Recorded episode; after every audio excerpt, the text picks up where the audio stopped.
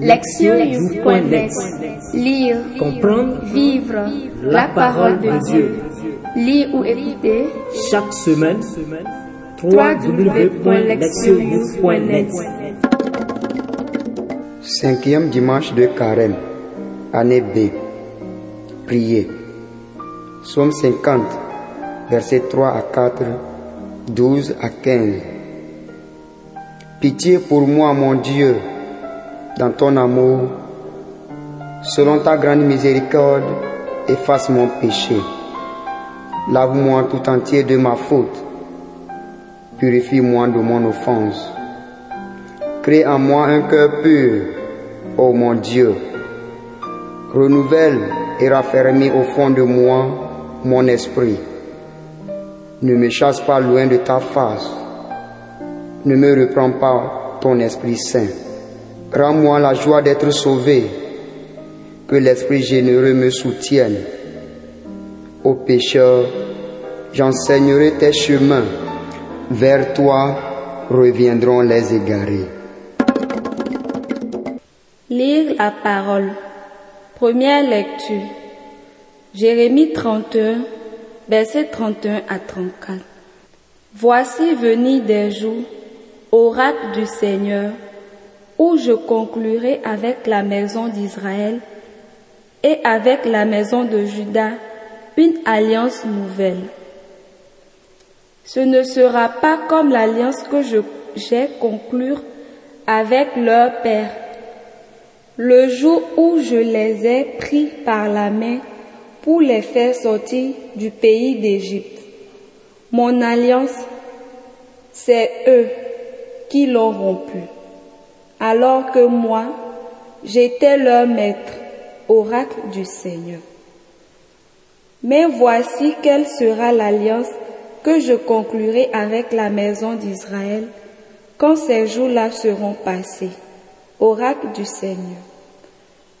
Je mettrai ma loi au plus profond d'eux-mêmes. Je l'inscrirai sur leur cœur.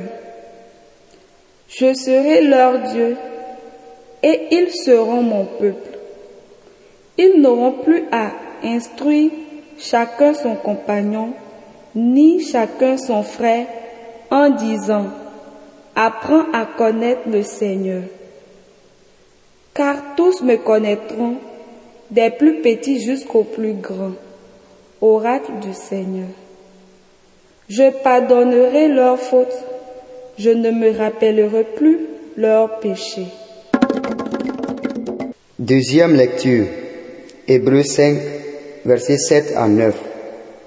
Le Christ, pendant les jours de sa vie, dans la chair, offrit avec un grand cri et dans les larmes des prières et des supplications à Dieu qui pouvait le sauver de la mort. Et il fut exaucé en raison de son grand respect. Bien qu'il soit le Fils, il apprit par ses souffrances l'obéissance et conduit à sa perfection. Il est devenu pour tous ceux qui lui obéissent la cause du salut éternel. Évangile de Jésus-Christ selon Saint Jean, chapitre 12, versets 20 à 33. En ces jours-là, il y avait quelques Grecs parmi ceux qui étaient montés à Jérusalem pour adorer Dieu pendant la fête de la Pâque. Ils abordaient Philippe qui était de Bethsaïde en Galilée. Ils lui firent cette demande. Nous voudrions voir Jésus. Philippe va le dire à André et tous deux vont le dire à Jésus. Alors Jésus leur déclare, L'heure est venue où le Fils de l'homme doit être glorifié. Amen, Amen, je vous le dis. Si le grain de blé tombé en terre ne meurt pas, il reste seul. Mais s'il meurt, il porte beaucoup de fruits. Qui aime sa vie, la paix. qui s'en détache en ce monde la gardera pour la vie éternelle. Si quelqu'un veut me servir, qu'il me suive. Et là où moi je suis, là aussi sera mon serviteur. Si quelqu'un me sert, mon Père l'honorera. Maintenant, mon âme est bouleversée.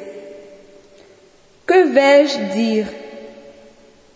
Père, sauve-moi de cette heure. Mais non, c'est pour cela que je suis parvenu à cette heure-ci. Père, glorifie ton nom. Alors, du ciel vint une voix qui disait, Je l'ai glorifié et je le glorifierai encore. En l'entendant, la foule qui se tenait là disait que c'est un coup de tonnerre. D'autres disaient, c'est un ange qui lui a parlé. Mais Jésus leur répondit, ce n'est pas pour moi qu'il y a eu cette voix, mais pour vous. Maintenant a lieu le jugement de ce monde. Maintenant, le prince de ce monde va être jeté dehors. Et moi, quand j'aurai été élevé de terre, j'attirerai à moi tous les hommes. Il signifiait par là de quel genre de mort il allait mourir. Entendre la parole, le thème, l'alliance de vie. Le cinquième dimanche de Carême est centré sur le thème de la nouvelle alliance. La notion d'alliance est au cœur même de la révélation biblique. Elle rend compte de la relation entre Dieu et son peuple. La première alliance dont il est question dans l'Ancien Testament trouve son expression dans la loi d'Israël. Malheureusement, elle a souvent été rompue, le peuple étant incapable de demeurer constamment dans l'obéissance et la fidélité. C'est ainsi que la nouvelle alliance fut conclue pour garantir la permanence de la relation et lui permettre de parvenir à son plein accomplissement dans la vie éternelle offert à tous. Dans la première lecture, le prophète Jérémie annonce la décision de Dieu de sceller une alliance nouvelle puisque l'alliance sinaïque a été rompue par les nations infidèles. Jérémie établit une comparaison entre ces deux alliances. La première, conclue au Sinaï, avait un caractère conditionnel. Autant dire que si le peuple obéissait à Dieu, ce dernier le bénissait. Les Israélites avaient des obligations envers le Seigneur qui, en retour, s'était engagé à être leur protecteur et leur soutien. Une telle alliance pouvait être rompue et prendre fin en cas de transgression. Et de fait, Israël romput l'alliance avec Dieu ce qui eut pour conséquence l'exil à Babylone. Jérémie, qui voyait venir cette tragédie, personnellement, comprit longtemps à l'avance que Dieu voulait conclure une nouvelle alliance, laquelle serait indissoluble et qualitativement différente de la première sur les trois points suivants. La première alliance s'était soldée par un échec qui ne résultait en rien d'une quelconque infidélité de Dieu, mais du péché de la nation tout entière. Les Israélites, fidèles et innocents, durent ainsi supporter les souffrances causées par les manques des autres membres de leur communauté. La nouvelle alliance serait donc personnelle, engageant la responsabilité de chacun et de chacune quant à ses actions et à leurs conséquences. En deuxième lieu, la première alliance avait été gravée sur des tables de pierre, tandis que la seconde le serait sur le cœur des personnes. Dans le langage biblique, le cœur est le siège de la connaissance et de la volonté. Inscrire la loi divine dans le cœur revient à la fixer dans l'esprit de quelqu'un d'une manière indélébile. Ainsi, la nouvelle alliance ne devait plus être un simple ensemble de lois extérieures à appliquer, mais elle devait faire partie intégrante de l'esprit et du cœur de chacun et de chacune. En outre, les contractants et les contractantes de cette nouvelle alliance ne devaient plus avoir besoin d'un intermédiaire ou d'un maître, mais être à même de connaître Dieu intimement. Enfin, Jérémie traite de la dimension spirituelle de cette nouvelle alliance en faisant référence au pardon des péchés. Dieu allait répondre aux péchés du peuple par le pardon et la miséricorde, ce qui revenait à dire que l'alliance nouvelle ne pouvait être rompue de façon définitive. Jérémie anticipait ainsi la manière dont Dieu allait changer les modalités de l'alliance, faisant de celle-ci une relation portée par sa miséricorde et fondée sur la responsabilité personnelle et la connaissance intime que les croyants et les croyantes pouvaient avoir de lui. L'auteur de la lettre aux Hébreux fait sienne la conception de Jérémie concernant la nouvelle alliance et il le cite abondamment en Hébreu 8, versets 8 à 12. Le passage lu aujourd'hui provient d'une partie de la lettre consacrée à Jésus comme grand prêtre de la nouvelle alliance. Il s'agit là d'un sacerdoce selon l'ordre de Melchisédek, bien différent de celui qu'exerçaient les prêtres d'Israël sous le régime de la première alliance. En tant que grand prêtre, Jésus a offert un unique sacrifice qui eut pour effet le pardon définitif des péchés du peuple. Certes, individuellement, des péchés peuvent encore être commis, mais ils sont pardonnés moyennant la repentance. Cela étant, le sacrifice unique de Jésus sur la croix implique que le péché humain ne peut plus mettre de terme définitif à la relation entre Dieu et son peuple. En tant que grand prêtre, Jésus a offert le sacrifice suprême en donnant sa propre vie. De fait, il a enduré sa mort en authentique victime sacrificielle, avec des cris et des larmes, souffrant lui-même totalement à Dieu.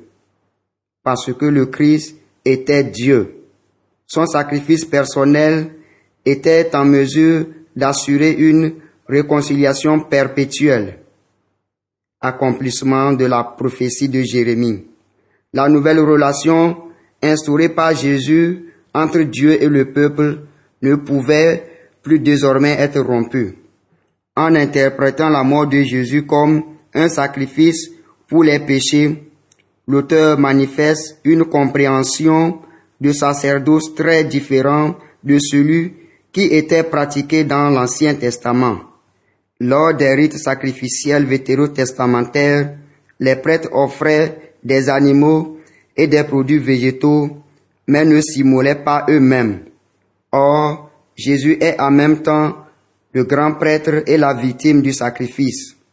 Il montre ainsi qu'il s'identifie radicalement à Dieu et à son peuple et qu'il leur est totalement dévoué. C'est ce type d'alliance qu'anticipait Jérémie lorsqu'il parlait de la loi inscrite dans le cœur humain. Jésus manifeste en effet ce que cela signifie en devenant tout à la fois le prêtre et la victime du sacrifice. Ce faisant, il apporte la réconciliation et instaure une union indestructible entre Dieu et l'humanité. L'évangile de Jean appelle glorification les derniers jours de la vie de Jésus, ses souffrances, sa mort et sa résurrection. La glorification de Jésus a eu lieu sur la croix où il a scellé l'alliance nouvelle. Le Christ explique sa propre mission à travers le symbole du grain de blé qui doit tomber en terre et mourir pour donner naissance à une vie nouvelle. L'image de la mort, de la semence et de sa fécondité, donner beaucoup de fruits, est mise en opposition avec le fait de se préserver et de demeurer seul. La semence ne devient productive qu'à condition de mourir préalablement en terre. L'auteur applique allégoriquement cette image à Jésus, mettant en évidence la nécessité de sa mort en vue du fruit abondant qu'il a à donner. De fait, c'est en mourant élevé sur la croix qu'il doit attirer à lui l'humanité. Jésus devient ainsi comme un aimant situé au-dessus de la terre qui ramène tout vers lui. Nous avons là une métamorphose pour signifier qu'il introduit le peuple dans le monde céleste et dans une relation nouvelle avec Dieu. Cette union est la nouvelle alliance scellée dans sa mort qui permet aux croyants et aux croyantes d'accéder à une pleine union avec Dieu dans la vie éternelle. Les chrétiens et les chrétiennes constituent le peuple de la nouvelle alliance. Jérémie décrit cette dernière comme une relation très intime avec le Seigneur, enracinée dans la miséricorde divine et non dépendante de l'accomplissement des pratiques extérieures de la loi. La deuxième lecture montre que Jésus a établi cette alliance et l'a rendue permanente pour son sacrifice accompli une fois pour toutes, révélant par là que cette union nouvelle implique un don total envers Dieu et envers le peuple, et cela jusqu'au sacrifice complet de soi-même.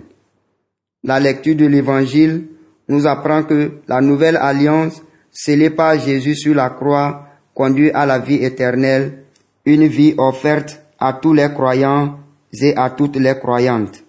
Ils sont invités à entrer dans cette alliance par la foi en Jésus-Christ et par une existence totalement donnée à Dieu et aux autres jusqu'au sacrifice qui fait de chacun et de chacune un grain de blé germant aux profondeurs de la terre.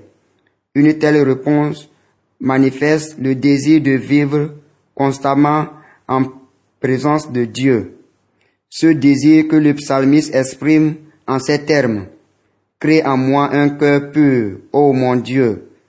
Renouvelle et raffermis au fond de moi mon esprit. Écoutez la parole de Dieu. Le thème de ce cinquième dimanche de carême nous aide à redécouvrir l'alliance de vie que Dieu a conclue avec chacun et chacune d'entre nous. Aujourd'hui, nous sommes invités à voir comment Dieu établit cette alliance avec nous et ce que cela signifie pour nous. Il nous faut d'abord revenir au dimanche de carême précédent pour comprendre la thématique de l'alliance de vie qui caractérise la liturgie de ce jour. Tous, d'une manière ou d'une autre, font allusion à l'alliance que Dieu a scellée avec nous, son peuple.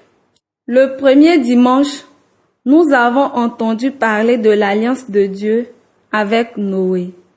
Puis, nous avons eu une lecture sur l'alliance conclue entre Dieu et Abraham.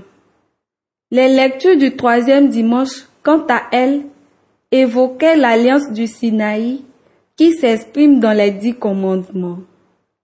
Dimanche dernier, il s'agissait du temple de l'alliance où le peuple adorait son Dieu. Aujourd'hui, nous sommes renvoyés à l'alliance nouvelle, laquelle n'est pas fondée sur la loi, mais sur l'amour. À travers le prophète Jérémie, Dieu nous parle d'une loi nouvelle, gravée non pas dans la pierre, mais dans les cœurs. Dieu a déjà mis en nous cette loi qui nous introduit dans une relation d'intimité avec lui, en sorte qu'il n'y ait plus de fossé entre lui et son peuple élu. Nous pouvons donc réfléchir et prendre toute la mesure de ce don merveilleux que Dieu nous a fait dans la nouvelle alliance scellée en Jésus. Il a choisi d'être notre Dieu et de faire de nous son peuple. Cette alliance a été conclue dans les souffrances et la résurrection du Christ et rien ne pourra la détruire. Il nous est donc rappelé aujourd'hui que la nouvelle alliance est fondée sur les souffrances et la résurrection du Christ. Élevé sur la croix, Jésus a donné sa vie pour nous et il a vaincu le péché. En ressuscitant, Jésus d'entre les morts, Dieu a manifesté son amour inégalé pour lui et pour nous. Il a ouvert à tous ceux et à toutes celles qui croient en lui le chemin qui les conduit jusqu'au ciel.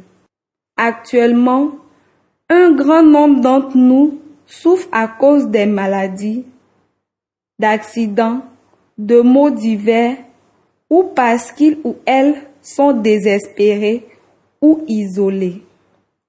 Cependant, lorsque nous contemplons la croix, nous réalisons qu'elle ne symbolise pas la mort, mais la nouvelle alliance qui lie à Dieu de manière irréversible chacun des contractants et chacune des contractantes. La mort de Jésus crée comme une corde qui ne peut se rompre, une corde attachée en nos cœurs et par laquelle nous sommes tirés à travers les ténèbres et conduits jusqu'à la lumière de la résurrection. La bonne nouvelle de cette alliance est porteuse de magnifiques messages de force et de consolation pour nous qui, par la foi en Jésus, sommes entrés dans la nouvelle alliance. En tant que peuple de la nouvelle alliance, nous sommes invités à chercher une relation toujours plus intime avec Dieu. Trop fréquemment, nous nous sentons loin de lui. Nous ne percevons pas sa présence ou avons l'impression de nous éloigner de la source même de notre vie. C'est souvent ce qui arrive lorsque nous nous sentons insuffisants, insuffisantes et coupables. Le péché demeure toujours un obstacle pour approfondir notre relation personnelle et notre union avec Dieu. Retomber régulièrement dans ce péché peut nous amener au découragement au point de nous faire tout abandonner. Mais il nous faut toujours garder devant les yeux cette image de la croix et nous rappeler que l'engagement de Dieu à notre égard est irréversible. La croix est un rappel sans équivoque que Dieu s'est lié à nous et que même nos péchés ne peuvent faire obstacle à son amour. Une fois encore, la liturgie de ce jour nous remet en mémoire cette nouvelle alliance de vie conclue avec nous, une alliance fondée sur les souffrances, la mort et la résurrection de son Fils. La croix nous invite à cultiver une relation personnelle et quotidienne avec Dieu, car c'est elle qui nous permet d'expérimenter son amour et de surmonter les obstacles du péché et du doute. Proverbe. C'est grâce à cette tentative répétée qu'un singe apprend à se tenir debout. Proverbe africain. Agir s'examiner. Est-ce que j'entretiens une relation intime avec Dieu dans ma vie de tous les jours? Comment est-ce que je m'y prends précisément? Comment est-ce que j'aide les autres à chercher Dieu et à approfondir leur relation avec lui, même lorsqu'ils ou elles sont confrontés à la souffrance en ce monde? Répondre à Dieu. Au cours des jours de carême qu'il nous reste à vivre, je ferai des efforts conscients pour approfondir ma relation avec Dieu et avec son Fils en recevant le sacrement de la réconciliation afin de lever les obstacles qui m'empêchent d'expérimenter pleinement leur amour. Répondre à notre monde. Au cours de cette semaine, je réserverai un jour pour faire une recollection personnelle au cours de laquelle je recevrai le sacrement de réconciliation. En tant que groupe, nous récolterons des dons de nourriture, sacrifiant notre temps ou choisissant de le passer dans une maison d'enfants ou de personnes âgées. L'objectif étant de témoigner de l'amour que Dieu porte à ceux et à celles que nous visiterons. Priez. Dieu, accorde-moi la grâce de te connaître intimement, de t'aimer profondément et de te servir avec ferveur. Amen. Lectionnews.net Lire, Comprendre, vivre la parole de Dieu. Lire ou écouter chaque semaine, www.lectionnews.net